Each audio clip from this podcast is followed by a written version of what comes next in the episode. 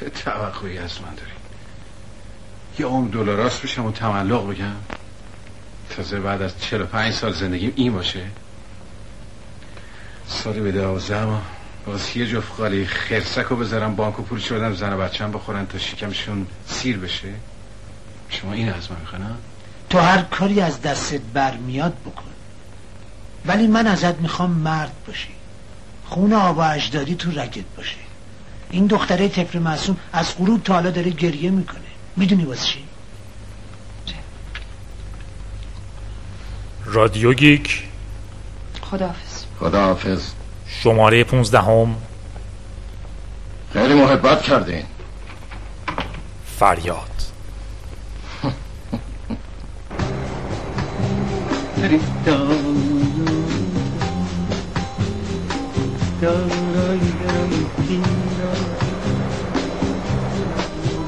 سلام دیر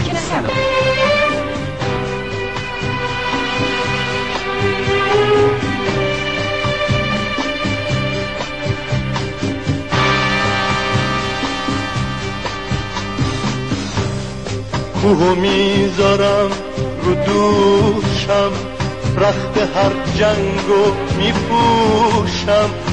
موجو از دریا می‌گیرم شیره سنگو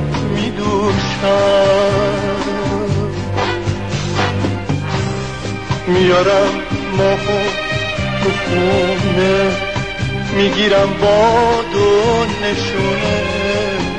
همه خاک زمینو میشمرم دونه بدونه اگه چشمات بگن آره هیچ کدوم کاری نداره. اگه چشمات بگن آره هیچ کدوم کاری نداره.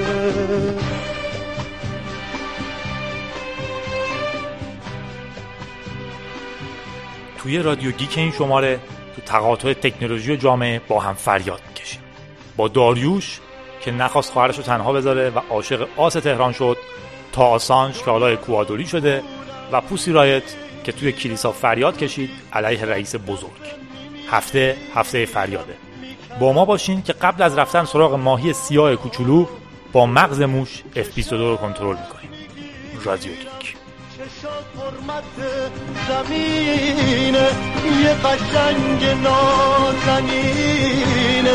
تو اگه می‌خوای نزارم کسی تو رو ببینه. سلام. خوش اومدین به 16 همین شماره که میشه 15 هم شماره صفر داشتیم. رادیو گیک شماره 15 هم فریاد. برای کسایی که تکنولوژی براشون تلاش دائمی برای خوندن و حفظ این که فلان مدل فلان چیز فرقش با فلان چیه و اینا و اینا رو می‌دونین نیست. بلکه تکنولوژی براشون یا geek بودن براشون یک پله عمیق‌تر شدن وایسادن تو تقاطع تکنولوژی و جامعه است و مطرح کردن دغدغه های انسانی.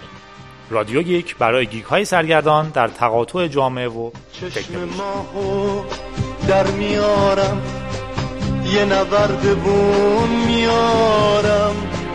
عکس چشم تو می‌گیرم جای چشم اون می‌ذارم. یه هفته فوق‌العاده داشتیم. یا درست تر بگم دو هفته. ظاهرا گرگا از خواب بیدار شدن. آسانج معدنچی های آفریقای جنوبی جلاد مردم کشورش همه فعالن. و کسی که میدرخشه پوسی رایت با آهنگ ضد دیکتاتوری که توی کلیسا اجرا کرد. رادیو گیک رو گوش بدین.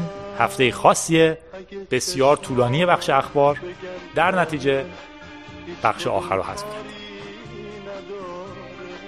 خبرام رو شروع می‌کنیم با خبر عجیب مغز توی بشقاب که F22 کنترل می‌کنه. دانشمندان دانشگاه فلوریدا یک مغز درست کردن از سلول های موش که می‌تونه شبیه ساز یک هواپیمای F22 رو بدون مشکل کنترل کنه. اونا میگن که این تحقیق می‌تونه منجر به هواپیماهای بدون سرنشینی بشه که با سلول مغز پرورش داده شده زنده ولی غیر انسانی کنترل میشن. درست هم میشه بهش گفت مغز یا نه.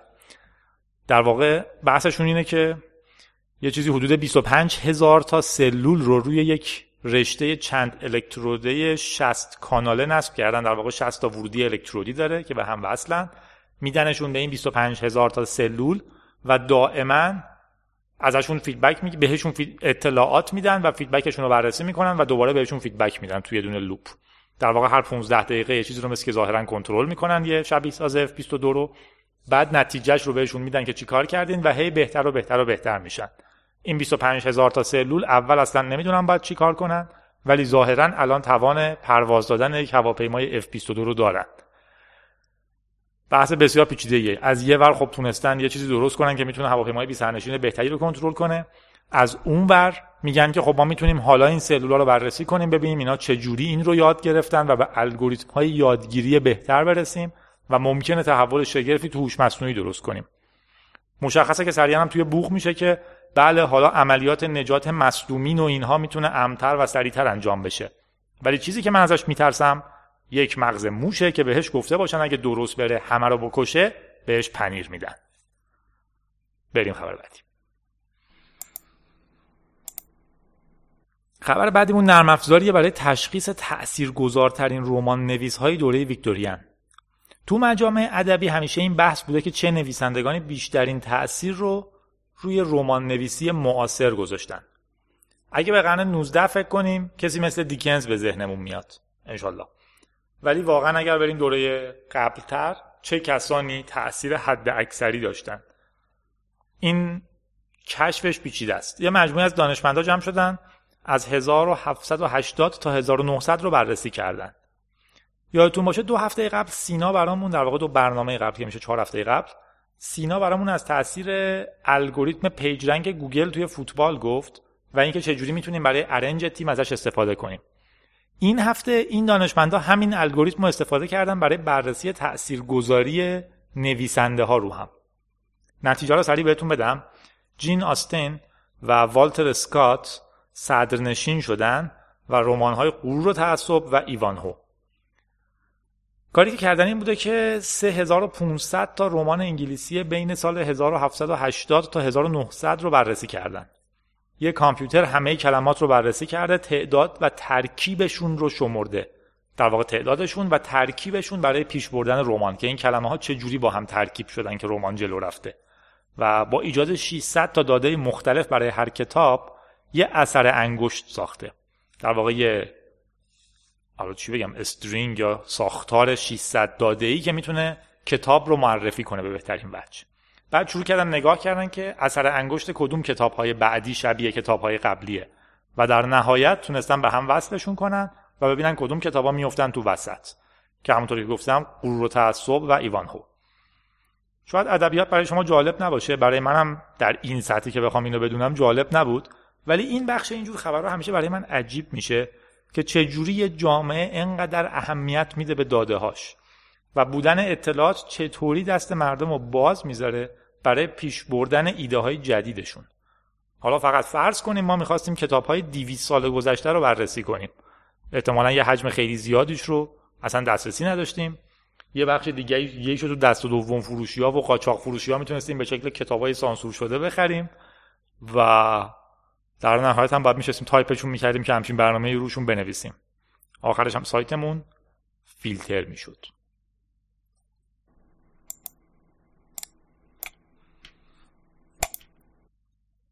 اوه بیا برای مایکروسافت درباره توالت. برنده جایزه طراحی بهترین توالت. یه بحثی بود که یکی از کامنت گذارا گفته بود که چرا رادیو گیک همش درباره کامپیوتر تکنولوژی و این چیزا نیست. واقعا هم نیست. ولی به حال یک شکل دیگه از تکنولوژی رو داریم حرف می‌زنیم. دو تا خبر قبلی به نظر من هر دوتاش درباره کامپیوتر تکنولوژی بود. این هم هست. اگه سایتش رو نگاه کنین The Gates Notes. بحث اینه که از هر ده نفر تو دنیا چهار نفر نمی‌تونن به شکل بهداشتی برن دستشویی. این یعنی دونی میلیارد نفر تو دنیا از این حق صد درصد اولیه طبیعی محرومن. خیلی حرفا. منظورم هم از محرومیت چیزی مثل زندان نیست که توش دستشویی رفتن و جایزه رفتار خوب آدما می‌کنن و اینا. منظور کشورها و گروهها و مردمی که دسترسی به آب و دستشویی سالم ندارن.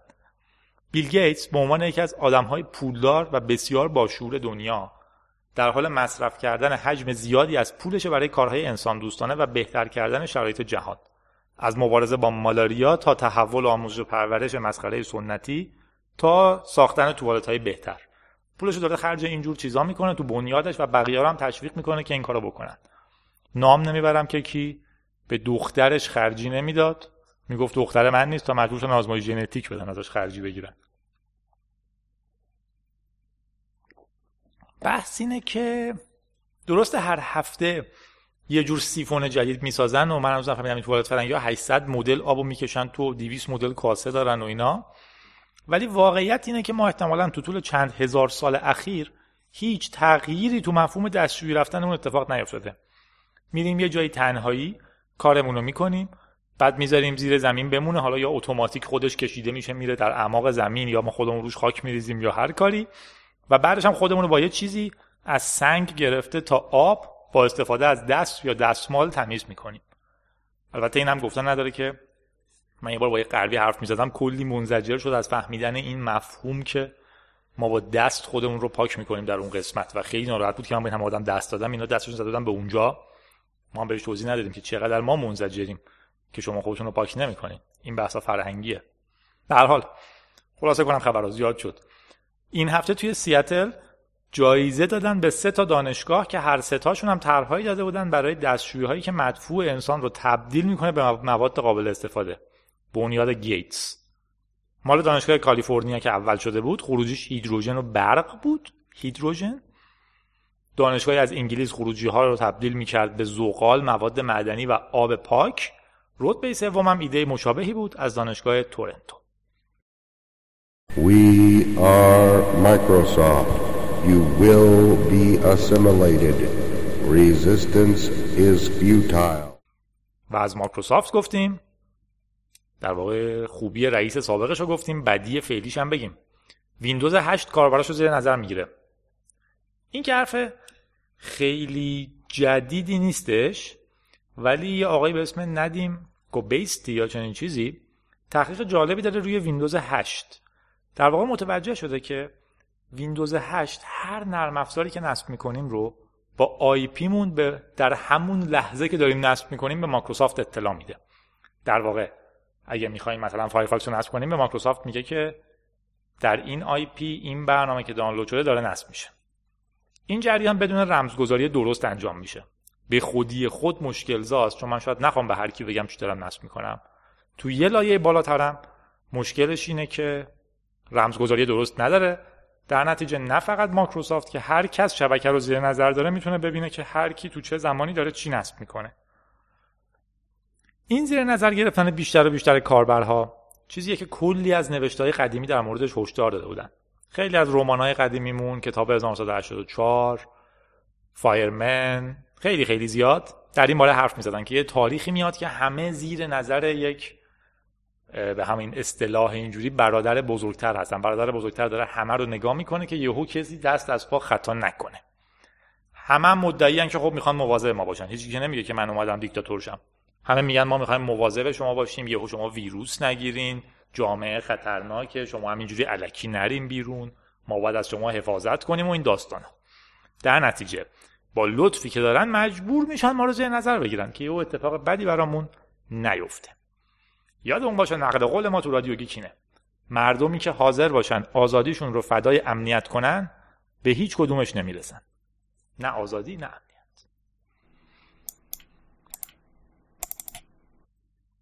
اوه این وسط اینم بگم.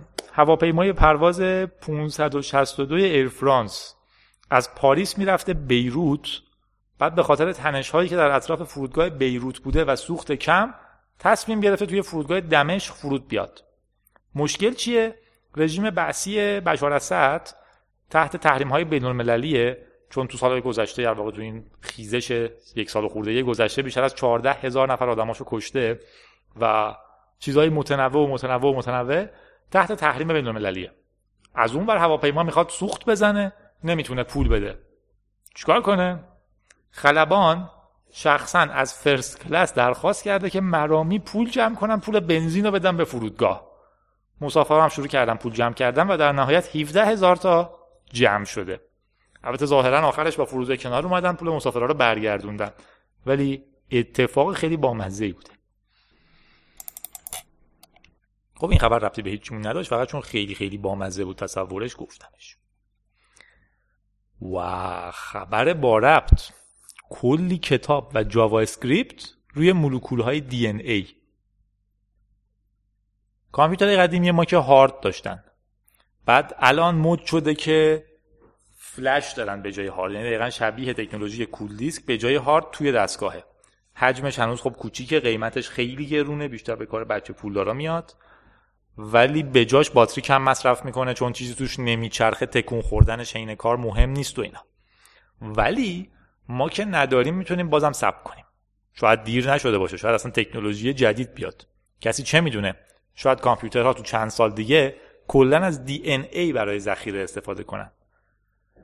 در حال حاضر تو دانشگاه هاروارد 53400 تا کتاب 11 تا عکس JPEG و یک برنامه JavaScript که میشه روی هم دو ممی... ببخشید روی هم 5 ممیز 27 میلیون بیت رو روی رشته DNA ذخیره کردن. رکورد قبلی فقط 7000 بیت بود. دقت کنید از 7000 پریدن به 5 میلیون. و این یه پرش بسیار بسیار عظیم و نوید دهنده است. از نظر تئوری ای ابزار فوق برای ذخیره سازی هر نوکلوئید می‌تونه دو بیت اطلاعات ذخیره کنه. و این یعنی هر رشته دی ای حدود 455 اکسترا بایت که میشه برابر 100 میلیارد دیویدی قدرت ذخیره سازی داره. دقت کردین 100 میلیارد رو. یعنی اگر به هر نفر در کره زمین 25 تا دیویدی بدن هر چی می‌خواد بنویسه همشو میشه تو یک دونه رشته دی ای ذخیره کرد. از این مهمتر تو سطح تئوری اطلاعات روی دی ای می‌تونن چند هزار سال عمر کنن. داکیومنتری جوراسیک پارک رو دیدین حتما. documentary شوخی کردم. در واقع از یه DNA که چند هزار سال مونده اطلاعات دایناسور رو بیرون می‌کشن و میسازنش. البته تا به حال امکان نوشتن روی رشته طولانی DNA عملی نبوده و trick چرچ این آقای محقق تو این تحقیق همین بوده که از رشته کوتاهتر از رشته DNA استفاده کرده. اونها اول JavaScript و کتاب و عکس رو به بیت تبدیل کردن بعد به شکل سنتتیک یک رشته دی ای ساختن. سنتتیک میشه غیر طبیعی. یه رشته دی ای ساختن که توش پایه های A و C نشون دهنده صفر بودن G و T نشون دهنده یک. در واقع صفر رو تو دی ای درست کردن بعد یه رشته دی ای درست کردن و اون اطلاعاتی که می‌خواستن. چون به شکل سنتتیک درست شده در واقع انگار دی رو کلا درست کنیم نه اینکه رایت کنیم. قابل دوباره نویسی نیست و فقط کاربرد آرشیو اطلاعات داره. البته محققین گفتن که بازنویسی اطلاعات روی دی ای غیر ممکن نیست و فقط اونها هنوز سراغش نرفتن. نوشتن روی دی از نظر ظرفیت و هزینه هنوز قابلیت استفاده عمومی نداره. خیلی گرونه و تکنولوژیکی سخته. ولی رشدش اونقدر سریه که ما بتونیم امیدوار باشیم روزی نه چندان دور عملیاتی شدنش رو ببینیم.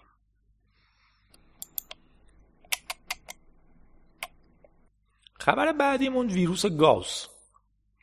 گاز چیزهای مختلفی گفتن. زیر نظر گرفتن تراکنش های بانکی تو خاورمیانه.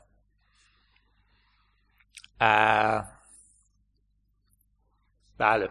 دوباره از همون خانواده مشهور استاکسنت فلیم و بقیه خبیسا ظاهرا یک ویروس ساختن که می‌تونه به شکل ماجولار چیزهای دیگه ای رو حمل کنه. در نتیجه از همون هسته حالا انواع و اقسام ویروس هایی دارن کشف میشن. استاکسنت رو داشتیم فلیم رو داشتیم خانوادهش رو و الان گاوس که جدیده.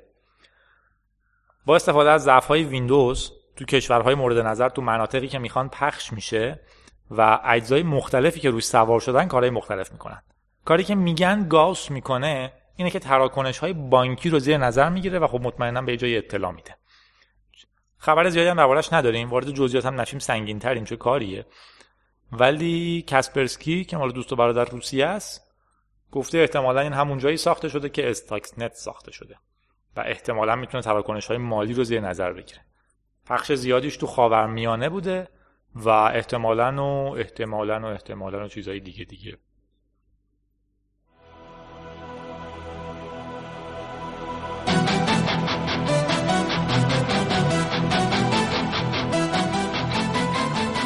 می‌دانستید روانشناسان اخیرا در تحقیقی نشان دادند که کسانی که update های دوستانشان در فیسبوک را نگاه می کنند احساس می کنند از بقیه بدبختترند. قرص واقع گرایی ما به شما کمک می کند متوجه شوید که اگر کسی هر هفته از پارک نزدیک خانه عکس گذاشت به معنی این نیست که در زندگی مشکل ندارد و همیشه در پارک شاد است.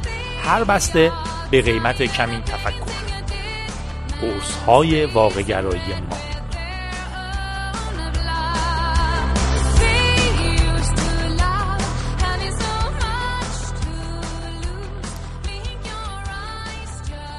و یه خبر دیگه هم دارم. اولین دوربین اندرویدی. تا امروز گوشی های اندرویدیمون دوربین داشت. حالا ظاهرا قرار دوربین های عکاسیمون اندروید داشته باشه. بحث اینه که خودش خب یه خبر یه چیزی ساختن. خیلی مهم نیست. ولی بحث اینه که همه چیز دنیا داره سیستم عاملی میشه. در واقع چه کاریه؟ ما هی بشینیم چیپ طراحی کنیم.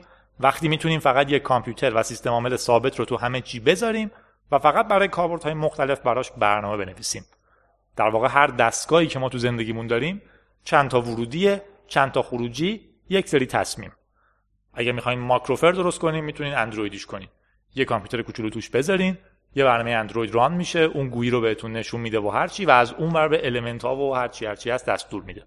اگه می‌خواین رادیو درست کنین یه اندروید توش بذارین. اگه می‌خواین هرچی مطلقا تلفن ثابت درست کنین یه اندروید بذارین که روی کامپیوتر داره رانش می‌کنه و این کامپیوترها ممکنه 20 دلار بیشتر قیمتشون نباشه. اولین دوربین رو نیکون ساخته. قول میدم که به روی تلویزیون خواهد اومد و مایکروسافت و اپل اگر می‌خوان این بازی رو نبازند باید بجنبن و سیستم عامل های قابل عرضه تو دستگاه های گوناگون و ارزون یا مجانی یا از اون بالاتر آزاد ارائه بدن. قول میدم پنج سال دیگه تلفن ثابت و یخچال و غیره لینوکسی و اندرویدی هم اومده باشه. چون برای حتی یه ساعت رومیزی هم راحت تره یه کامپیوتر 20 دلاری توش بذارن با یه برنامه جذاب. تا اینکه برن یه چیزی به طور خاص مدار بسازن که ساعت بشه. هر update هم می‌تونه بهش قابلیت اضافه کنه.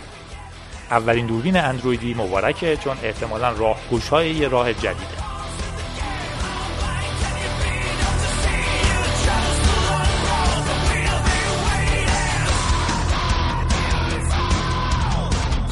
ماجرای ناسا و بادوم زمینی. اگر مثل مجموعه بزرگی از geek ها فیلم و عکس های کنجکاوی ناسا توی مریخ رو دنبال می‌کردین ممکنه متوجه حجم زیاد بادوم زمینی روی میزهای مهندسا و اینکه برای خوششانسی همه داشتن بادوم زمینی میخوردن شده باشین البته تا جنبه خوششانسیش رو ندیدین ولی دیدین که همه بادوم زمینی دارن. این یه سنت توی ناسا.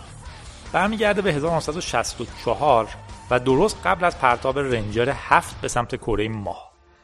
تا اون موقع پروژه رنجر بسیار ناموفق بوده. رنجر یک دو سه چهار پنج شیش همشون به گیرهای خاص برخوردن و شکست خورده بودن. مشکل بودجه شدیدن وجود داشت و از اون مهمتر این بحث به وجود اومده بود که شاید تیمهای دانشگاهی نمی‌تونن کارهایی که ناسا می‌کنه رو مشارکت داشته باشن. توی پرتاب رنجر هفت این ایده به ذهن مدیر پروژه رسید که حین پرتاب به مهندسای اتاق پروازش بادوم زمینی بده. ایدهش این بود که خب اون لحظاتی که فقط باید صبر کنن و استرس داشته باشن تا شاید بخواد کاری انجام بدن بهتر این استرس رو کم کرد. برای کم کردن استرس می‌تونن دستشون رو ببرن تو ظرف بادوم زمینی چند تا بذارن دهنشون به جوان قورت بدن یا حتی بعضیاشون شروع کردن با بادوم زمینی ها رو میز بازی کردن یه چیزای گردتورن دیگه. و در واقع این باعث شد که بتونن تمرکز بیشتری کنن و از این طریق استرسشون کمتر بشه. حداقل این ایده مدیر پروژه بود.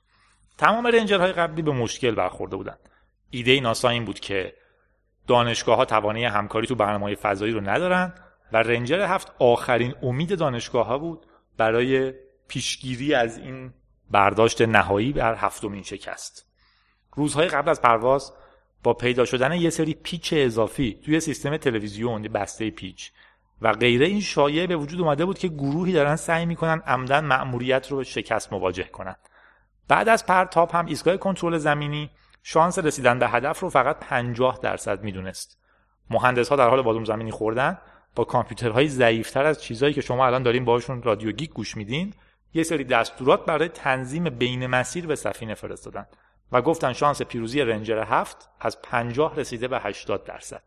کماکان خیلی کمه به بادوم زمینی خوردن ادامه دادن. روز بعد ساعت 6 و 5 دقیقه صبح جمعه صدای وسایل تلمتری رنجر قطع شد.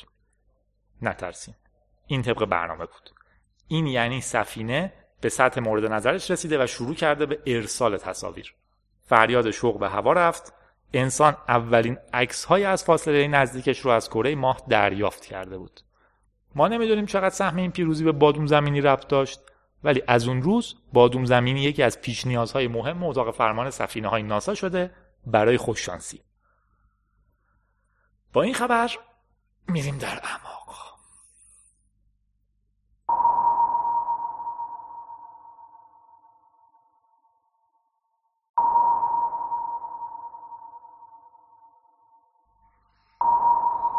اول ایمیل جالب رو بخونم که یکی برام فرستاده بود و گفته بود شاید برای رادیو جالب باشه.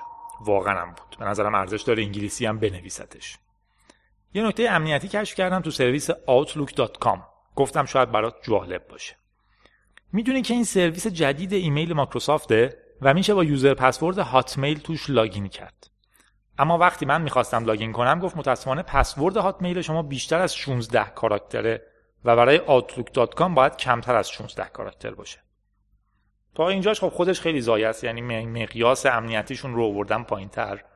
اما جریان وقتی جالب شد که پیشنهاد داده بود اگه 16 کاراکتر اول پسورد هاتمیلتون رو بزنید هم وارد میشین. و شد. برای کسی که اینو توضیح خودمه برای کسی که در واقع سر در میاره این پسورد ها باید چه جوری ذخیره بشن؟ این پسورد ها باید با 8 ذخیره بشن. هیچ وقت نباید بگی که من پسوردم هست 1 2 3 4 5 6 7 8 9 10 11 12 13 14 15 16 17 18 19 20 و هر کس اینو تایپ کرد وارد بشه. مثلا هر کدومش یه character ه. در واقع باید این رو تبدیل کنه به یه به یه hash یه الگوریتم یه طرفه. یعنی این string رو تبدیل کنه به یه چیز غیر قابل برگشت. بعد که شما پسورد جدیدتون رو میدین دوباره اونو با همین الگوریتم تبدیل می‌کنه به اون چیز غیر قابل برگشت و می‌بینه اینا یکی شدن یا نه پس پسورد درست بوده پس میره تو. اینجوری نیست که شما اون از رو دومیه که تو database هست بتونین بگین پسورد چیه. این است که شما اطلاعات database رو هم بگیرین پسورد رو به دست نمیارین چون یه الگوریتم یه طرف است ولی وقتی بهتون میگه 16 تا اولیشو بدین یعنی یا تا الان 16 تا اولی رو فقط hash می‌کرده یا اصولا hash نمی‌کنه. خود دوستمون ادامه داده که معنی این موضوع اینه که پسوردها به صورت plain و بدون hash و رمزنگاری ذخیره شدن. اتفاق بسیار مهمیه. به نظرم جذابه برای نوشتن به انگلیسی. در اعماق دوممون هکرها و بکدور تو مغز انسان برای خوندن اطلاعات حساس. خیلی جریان سنگینه. محققات توی کنفرانس یوزنیکس یا یه چنین چیزی یه آسیب پذیری zero day تو مغز انسان نشون دادن که خب چون ما نمی‌تونیم software ش رو update کنیم به این راحتی هم نمی‌تونیم حلش کنیم. ماجرا اینه که یه حجم چیزایی رو ما تو ذهنمون داریم که می‌تونیم به بقیه نگیم مثلا پسورد بانک من. من پسورد بانکم رو دارم و می‌تونم به شما نگم. ولی یه backdoor تو مغز نشون دادن این هکرها یا bio hacker هر چی بهشون بگیم که می‌تونن این اطلاعات رو بخونن. اونم با وسایلی بسیار بسیار ابتدایی. وسایلی که به شکل مجاز می‌تونین الان برین مغازه بخرید ببخشید یه خورده ترسناکه ببخشید اگه صدا میلرزه. بذارین از برعکس بگم جریان از اون بر برای خوندن اطلاعات از مغز به دو تا چیز نیاز دارین خواننده سیگنال های مغزی که معمولا یه ابزاره که به سر یا پوست سر وصل میشه. دیدینشون یه سری اینجوری مثل چسب بند می‌زنن به سر. بعد مثلا شما یه چیزی فکر می‌کنین یه سری موج کم و زیاد میشه. اینا می‌تونن ریسیورایی که امواج مغزی رو می‌بینن. و یک نرم افزار لازم دارین که اینها رو تفسیر کنه. در واقع می‌تونین برین با 400 500 تومن یه خواننده امواج مغز بخرین. الان تو مغازه میفروشن. شبیه یه خرچنگ وصلش کنین به سرتون. بعد یه نرم افزار رو کامپیوترتون ران می‌کنین که امواج مغزیتون رو اون نشون میده. حتی این برنامه ها می‌تونن سریعا یادم بگیرن. شما می‌تونین روی شکل خاصی از مغز تمرکز کنین روی چیزی یا یه چیزی اون موج مغزیتون رو توز کنین اون برنامه بهتون نشون میده. بعد یاد می‌گیرین یک به یک همون موج مغزی رو ایجاد کنین. بعد به اون برنامه میگین که من هر وقت موج مغزی ما اینجوری کردم تو مثلا پنجره رو ببند. درش بعدا می‌تونین با مغز کنترل کنین. در واقع به مغزتون که فشار بیارین اینجوری می‌تونین اون موج رو تولید کنین؟ کامپیوتر هم همون کارو می‌کنه. حالا روش کار این هکرها چی بوده؟ گذاشتنش رو مغز داوطلبا و بهشون چیزهای آشنا نشون دادن و دیدن که وقتی طرف یک چیز آشنا می‌بینه پترن مغزش چجوری عوض میشه. بعد شروع کردن چیزهای مختلفی رو بهش نشون دادن و آشناهاشو شناسایی کردن. مثلا شماره رمز بانک. من می‌تونم اگه بدونم شماره شماره شما بین این 20 تا شماره است 20 تا شماره بهتون نشون بدم. همینی که پترن مغزتون عوض شد بگم این پترن 463 4632 براتون آشناست. و بس مغزتون پیک زده. پس ممکنه این پسورد بانکتون باشه. ولی بانکتون کدومه؟ می‌تونم همه پترنای همه لوگوهای بانک رو بهتون نشون بدم. هر جا مغزتون پیک آشنایی زد بگم که اینجوریه. ظاهرا بین 10 تا 40 درصد اطلاعات رو تونستم در بیارن و اطلاعاتم خیلی ساده نبوده. حتی در حد محل خونه یا رو در آوردن. نقشه شهر رو بهش نشون میدن تو منطقه های مختلف زوم می‌کنن هر وقت پترن آشنا با این آشنامو دیدن تو اون منطقه بیشتر زوم می‌کنن. درنش هی میان تو کوچه یا رو سر کوچه خودش یه پیک دوباره می‌زنه اون پترن رو نشون میدن میره یکی یکی پلاکا رو بهش میگن سر پلاک خودش دوباره مغزش پترن آشناییش روشن میشه. بدون کنترل خود یارو. در نتیجه یه جور بکدور تو مغزه. خدا بیامرزه ابن سینا رو.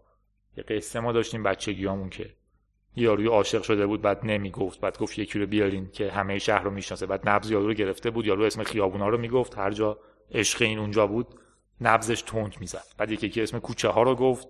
نبض یارو سر کوچه یارو تند زد و همینجوری اسما رو گفت و کشف کرد عاشق کیه. این ناکس ها هم همون کارو کردن. پس همه چی از سمت آریایی ها میاد. بله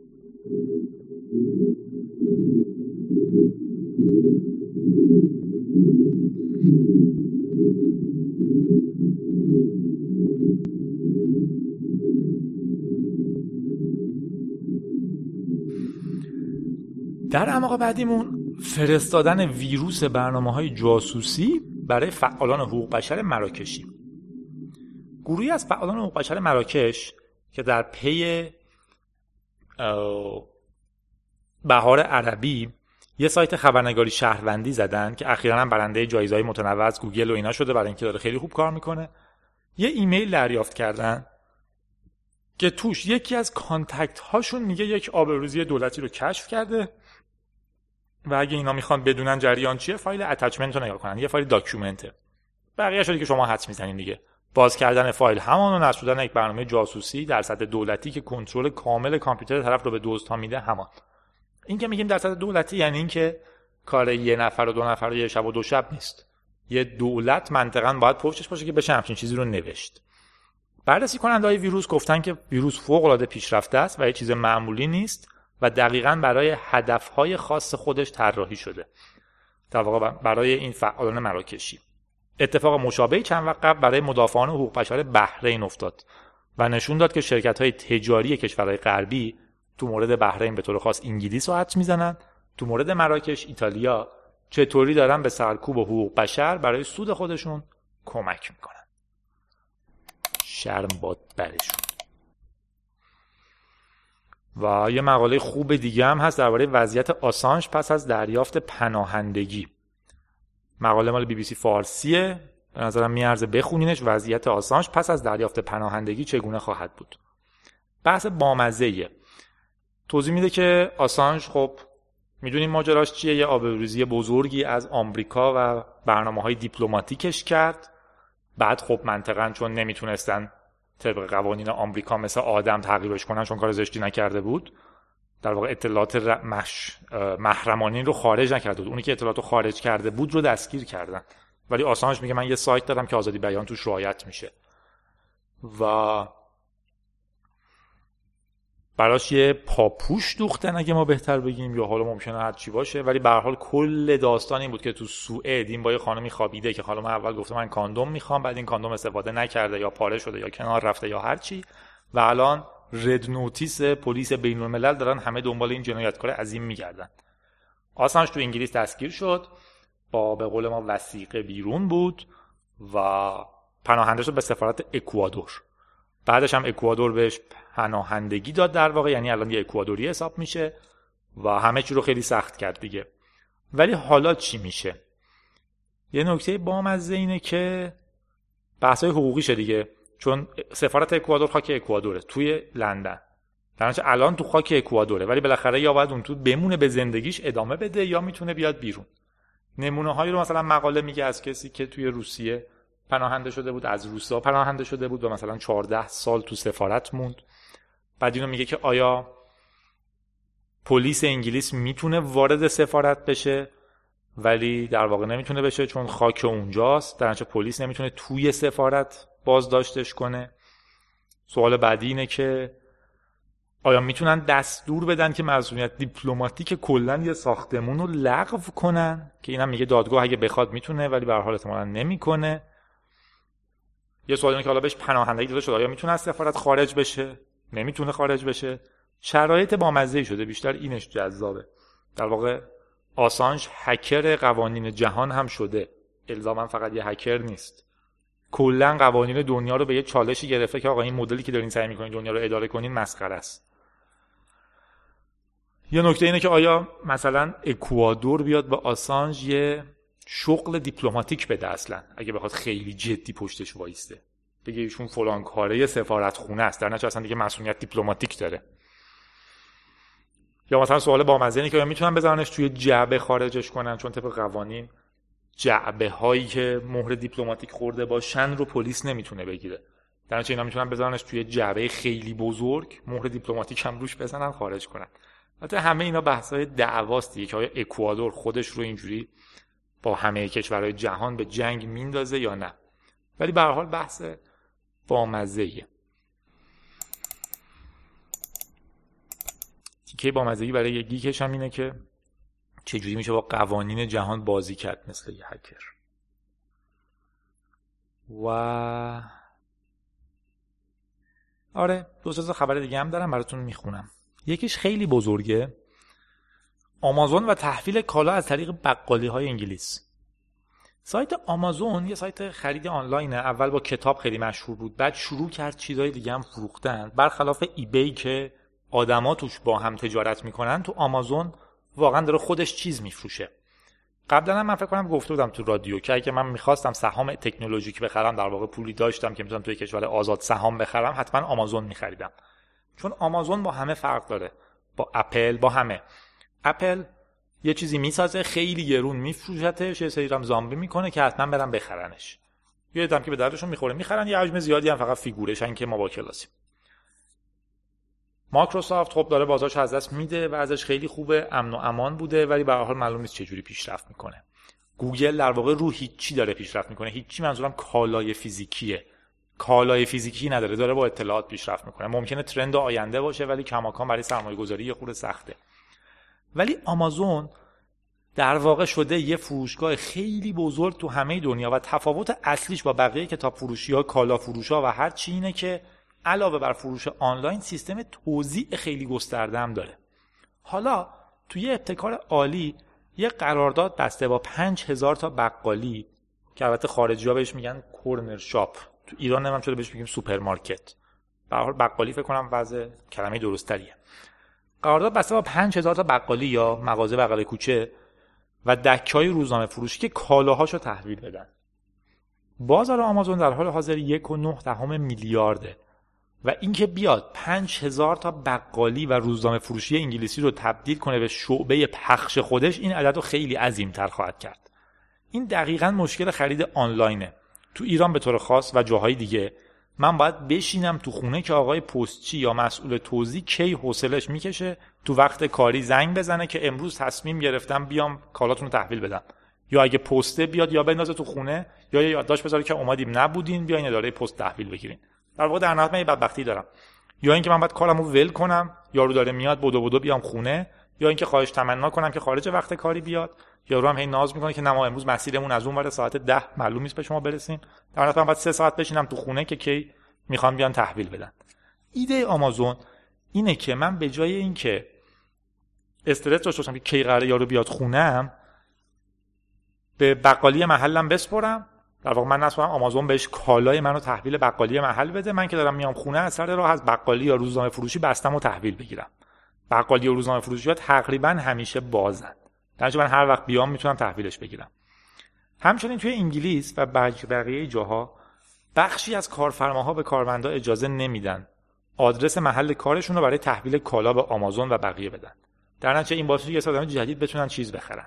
علاوه بر اون Collect Plus اینم داره که من توش مثلا می‌تونم چهار تا سایز مختلف تیشرت سفارش بدم. همشون که اومدن دیدمشون اونی که می‌خوامو وردارم بقیه رو بذارم پیش بقالی بگم من اینا رو نمی‌خوام برمیگردونم و پولمو پس بگیرم. با این OK هن. اصلا کار بدجنسی نیست. در واقع یارو می‌دونه که خب از این طریق من می‌تونم لباس بفروشم که خیلی هم جدی آمازون واردش شده. خوشحالی بقالی ها چیه؟ اینه که خب من چون به آمازون یه چیزی سفارش دادم می‌خوام بخرم به شکل فیزیکی میرم تو مغازه اونا. خیلی منطقیه که خریدای دیگه هم از همون مغازه بکنم. در واقع افراد محل پاشون همیشه تو مغازه بازه و خریدای دیگهشون هم می‌کنن و هم آمازون سود می‌کنه هم فروشنده سود می‌کنه. در واقع بقالی هم خریدار اصلی که من باشم. آمازون رو دست کم نگیرین. کسب و کار یا بهتر بگم کار و کسب آنلاین رو داره متحول می‌کنه. یه بخش تبلیغاتی دیگه هم برم. درست برای تنفکر کنم باید یه موزیک شاد بزنم وسطش با هیجان یه چیزو بخونم سعی جشنواره ربات شایسته. به روبونانت رای دهید. با search کردن به دنبال fifth robot hall of fame induction ceremony یا دنبال کردن لینک از show note های رادیوی شماره 15 به رأیگیری انتخاب ربات شایسته رفته در بخش های مختلف ربات مورد نظر خود را انتخاب کنید. پیشنهاد رادیو گیک به شما در بخش scientific روبونات است. ربات انسان نما و فضانورد ناسا که نه فقط فعالیت های روزمرهش را توییت می کند که حتی گاهی فیلم عملیاتش را هم به شکل زنده برای ما به زمین میفرستند روبونات ربات شایسته. در بخش scientific به روبونات رای دهید. روبونات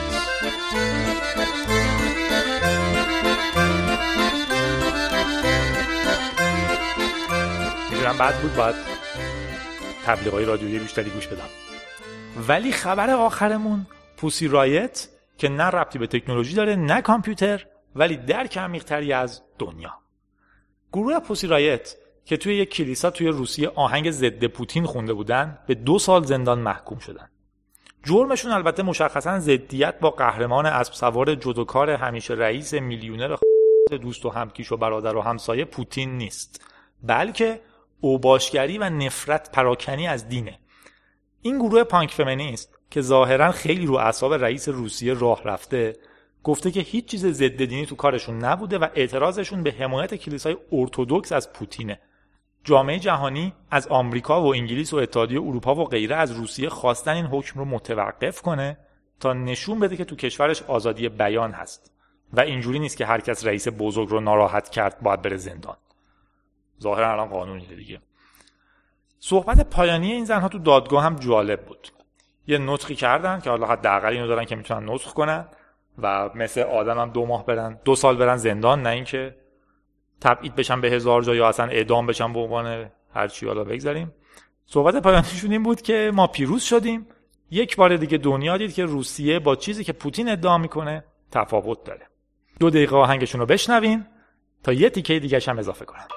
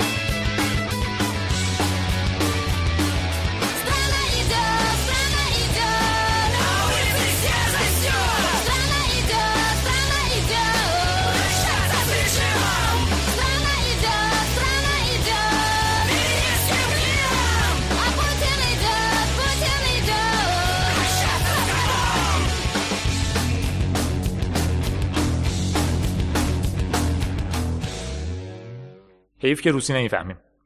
تو ادامه این ماجرا تظاهرات متنوعی هم هم جاهای مختلف دنیا هم تو خود روسیه برگزار شده و توی یکی از خاصترین هاشون یه خانم تاپلس که روی بدنش نوشته بود رایوت رو آزاد کنید رفته با یه اره برقی صلیب بزرگ و بسیار بلند توی محوطه چمن رو که نوکش مجسمه عیسی بر صلیب بوده قطع کرده.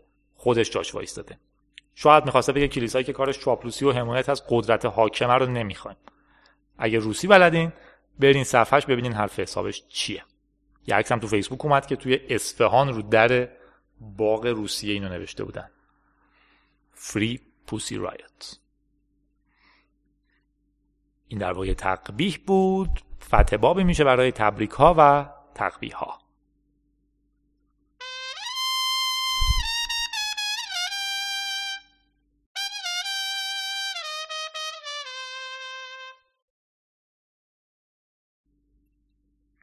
نمی‌دونم تبریک تقبیح چیه ولی دو هفته پیش زلزله آذربایجان بود.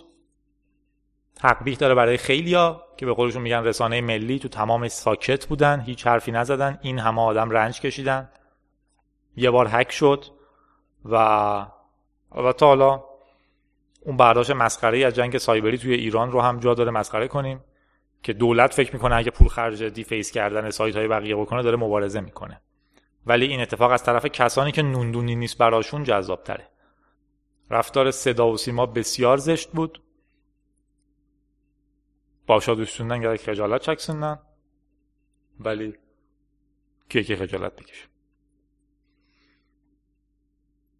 تبریک سریع هم بگیم برای فهرست بزرگ دوستان ارمنیمون تو پروژه کنجکاوی ناسا که الان روی مریخ داره چرخ چرخ می‌زنه. توریان، هارتونیان، قراخانیان، سرکیسیان، خانویان، اوهانیان، زادوریان، گرجیان، قاراپتیان و یک کلمه ایان دیگه. و تبریک و تقبیح هم مال مصدق و کاشانی. مصدقی که نفت رو ملی کرد و کاشانی که پس از کودتای 28 مرداد گفت بزرگترین اشتباه مصدق عدم اطاعت از اوامر شاه بوده. و تلاش برای برقراری جمهوریت. آیت الله کاشانی که از سرلشکر زاهدی در مقابل مصدق دفاع می‌کرد گفت مصدق برای برقراری جمهوریت میگوشید او شاه را مجبور کرد ایران را ترک کند اما شاه با عزت و محبوبیت چند روز بعد برگشت. ملت شاه را دوست دارد. بله تبریک هم میگیم به انسانهایی که دوباره حق دارن غذا بخورن از جمله خودمون. البته معتقده که البته مشخصه که نوشیدنی ها هنوز یه سریشون ممنوعن. ولی به هر حال دیگه تبریک خوشحال باشیم تبریک میگیم. غذا خوردن آزاده. تقبیح برای پلیس آفریقای جنوبی که شلیک کرد به معدنچیا و بیش از سی نفر رو کشت و تشویق به همه باشرفایی که تو ایران دفاع می‌کنن از حقوق کارگران از جمله حق داشتن سندیکا و اعتصاب. خوش اومدی علی. خیلی باشرفی و تبریک آخرمون برای کشور میانمار که سانسور از کتابهاش رخت بربسته و حالا مردم آزادن در مورد دین و سیاست چیز بنویسن و بخونن. به امید خودمون.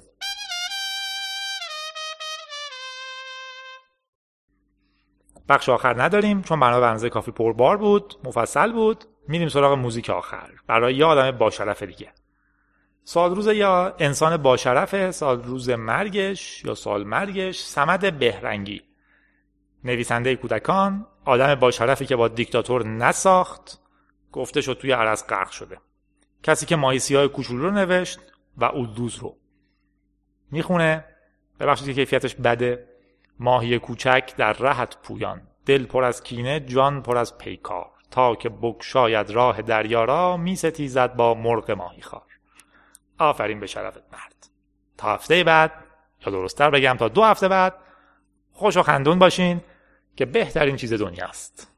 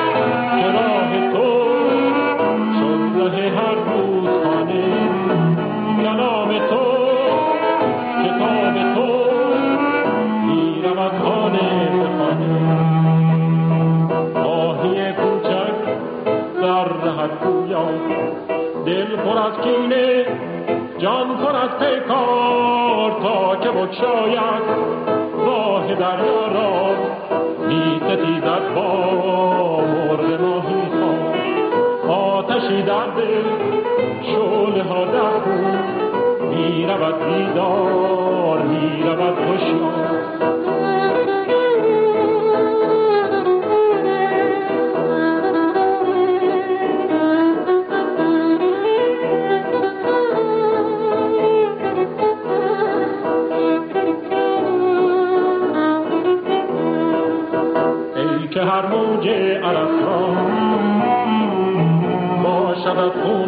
they know.